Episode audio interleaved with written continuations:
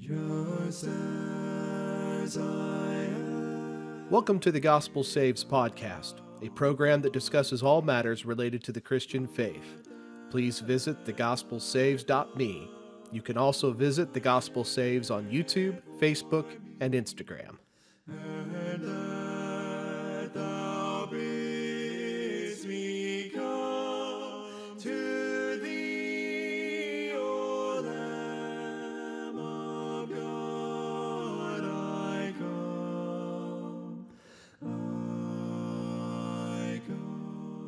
What does it mean to tempt God? The context with which we are likely most familiar is in Satan's temptation of Jesus.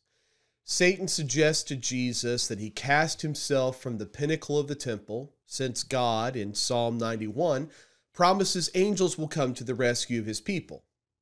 Jesus responds, You shall not tempt the Lord your God.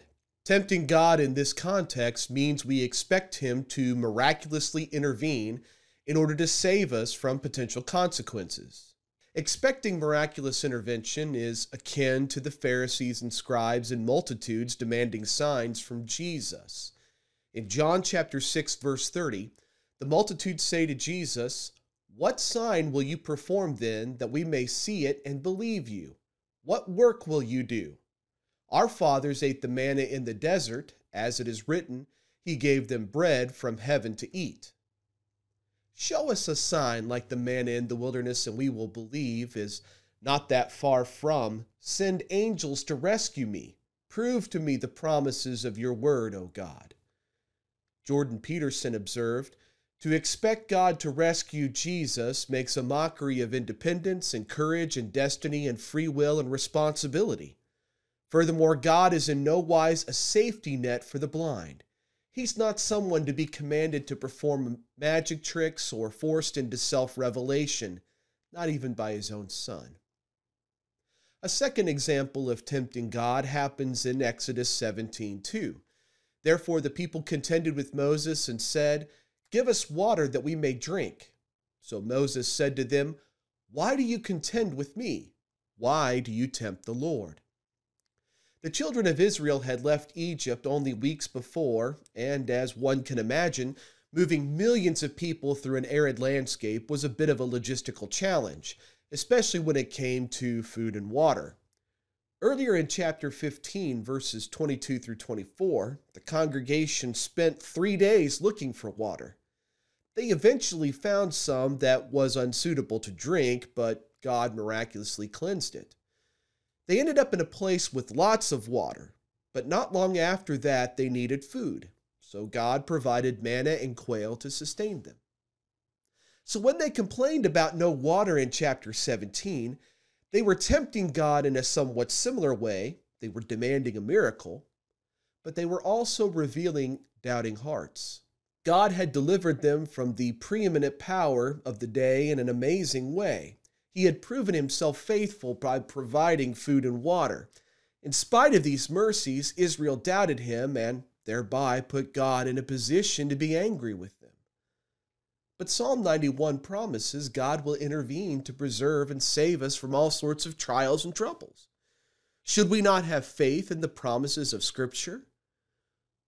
In Daniel chapter 3, Shadrach, Meshach, and Abednego refused to bow before the great idol erected by Nebuchadnezzar, even under threat of being burned alive. They responded, Our God, whom we serve, is able to deliver us from the burning fiery furnace, and he will deliver us from your hand, O king. I cannot help but wonder if these three faithful men thought of Isaiah 43 2. When you pass through the waters, I will be with you and through the rivers they shall not overflow you. When you walk through fire, you shall not be burned, nor shall the flame scorch you. Regardless of whether or not they thought of Isaiah 43 2, these men were supremely confident that God was able to deliver them from the fiery furnace. They knew divine intervention was possible. But if not, they continue in chapter 3, verse 18, let it be known to you, O king, that we do not serve your gods, nor will we worship the gold image which you have set up. In spite of the fact that God was able to save them from the fire, Shadrach, Meshach, and Abednego recognized it was possible he would choose not to do so. Their greater concern was holding on to their integrity at all costs. God commanded, You shall have no other gods before me, and they refused to compromise. They refused to compromise because there were no other options, and they were under no illusions how their choice might turn out. Though they were confident in God's power to deliver them from the fire, Shadrach, Meshach, and Abednego held to their integrity and accepted the possibility that they might very well die for their faith in the furnace. But life rarely places us in such a position. Generally, there are multiple good options available, even in a high stakes situation. After three years in Damascus, Arabia, and then Damascus again, Paul returned to Jerusalem.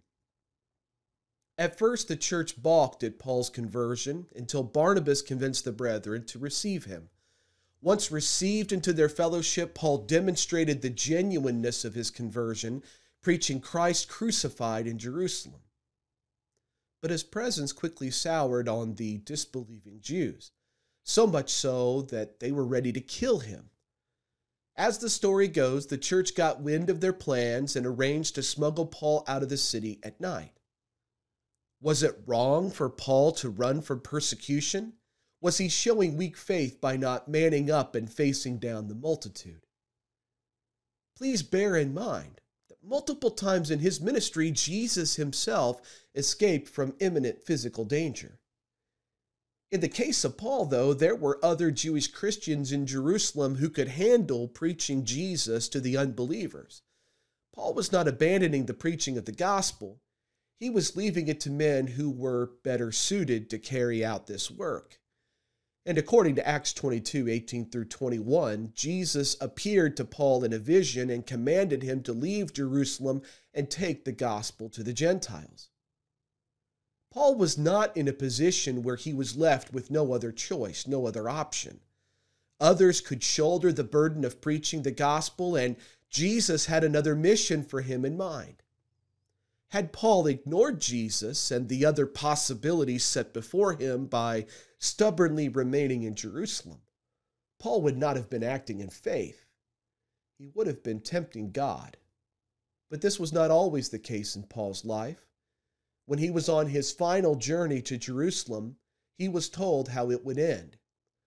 Paul told the Ephesian elders, And see, now I go bound in the Spirit to Jerusalem, not knowing the things that will happen to me there except that the Holy Spirit testifies in every city, saying that chains and tribulations await me.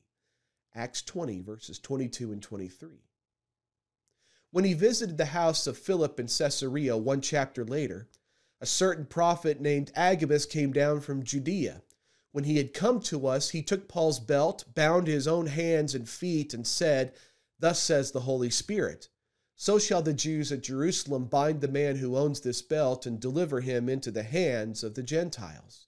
Why was Paul intent on going to Jerusalem regardless of the cost to himself? Well, remember, Paul and his companions were transporting a gift from the Gentile churches of Galatia, Achaia, and Macedonia. They were transporting this gift to the poor saints in Judea.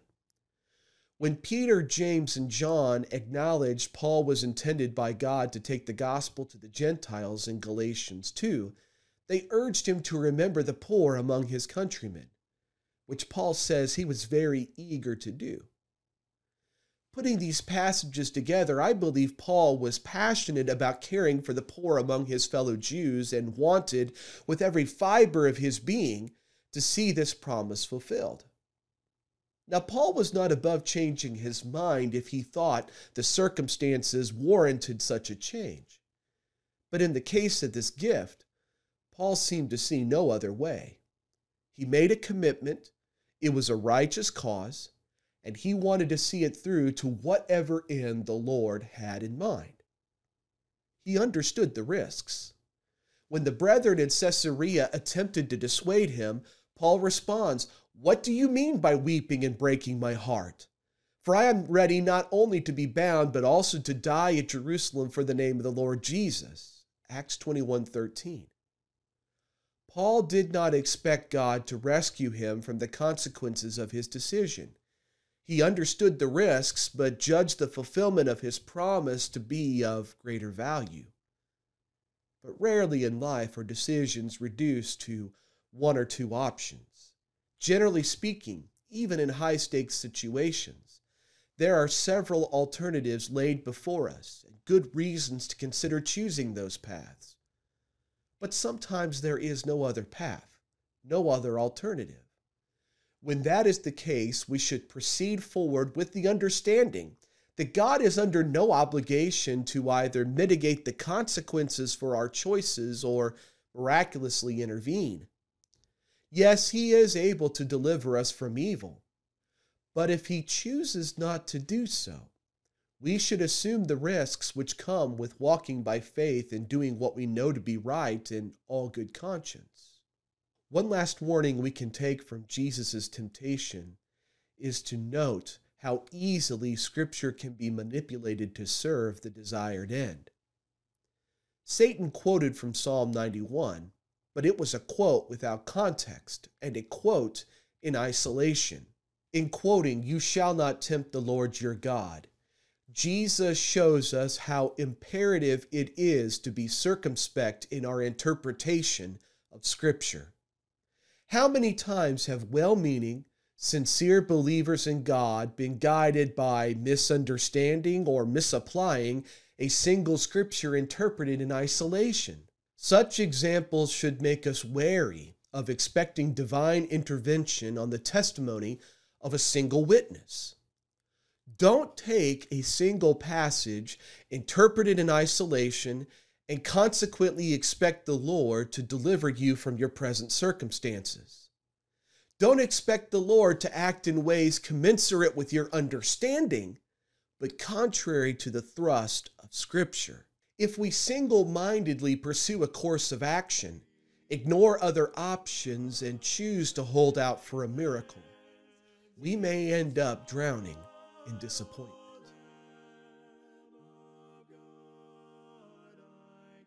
Thanks for listening to the Gospel Saves podcast. If you found this program useful, please visit thegospelsaves.me to find blogs, videos, and Bible studies.